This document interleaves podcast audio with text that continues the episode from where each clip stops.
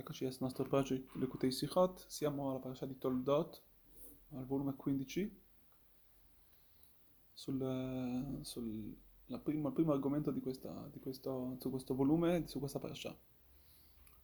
parasha. Questo argomento è basato sul PASUK 25 del 28 capitolo, quando la Torah ci racconta del fatto che nei giorni di vecchiaia di Yitzchak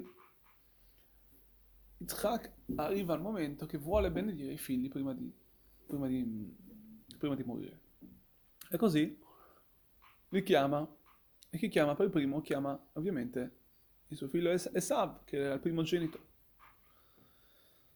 Come c'è scritto, Vayav Yitzchak Tzayid befiv Rivka ohevet Yaakov, e Yitzchak amava Esav poiché aveva la caccia nella sua bocca, e Rebecca amava sua figlia e suo figlio Yaakov.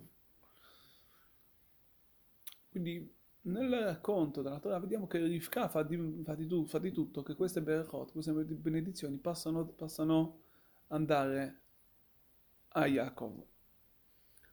Infatti nel momento che lei si accorge che Yitzchak chiama Yaakov per le berachot, per dare le benedizioni, lei si rivolge, chiama Esav per dargli le benedizioni, lei si rivolge a Yaakov dicendogli: sbrigati, prendi questa tunica di tuo fratello, travestiti da Esav e vai a prendere tu le benedizioni, perché aspettano a te.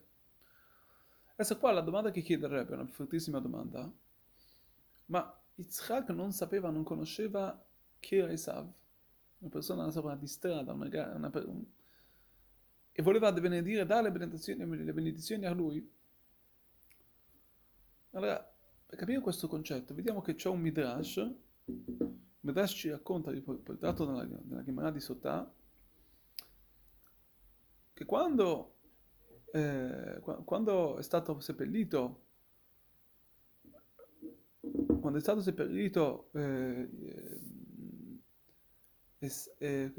Yaakov, lui voleva disturbare questa sepoltura, fino a che il figlio Dan è arrivato e gli ha tagliato la testa, e la sua testa è rotolata fino a arrivare anche lui nella tomba di Yitzchak, per arrivare vicino alla tomba di Yitzchak.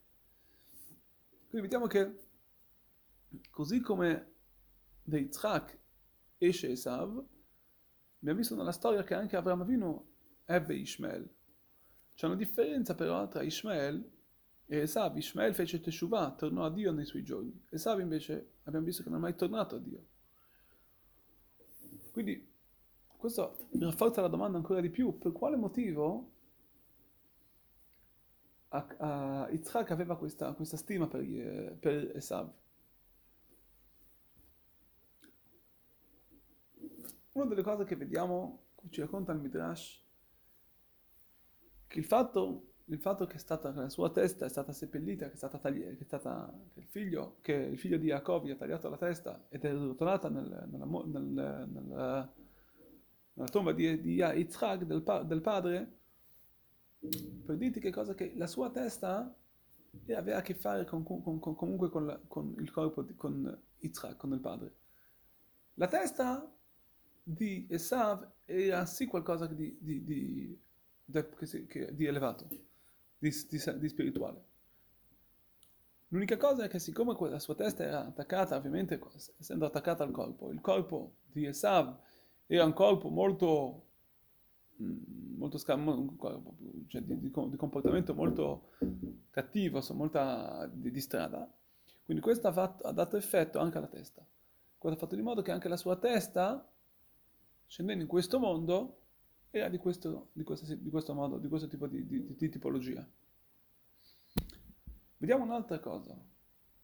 La radice di Esav simboleggia un livello molto alto, ancora di più di quello che noi pensiamo.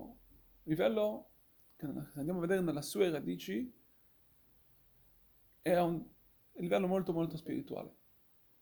E difatti Yitzchak aveva visto questo livello dalla radice di Esav, che arrivava da un livello molto alto, e perciò lui, vedendo questo suo livello spirituale, voleva benedire questo livello,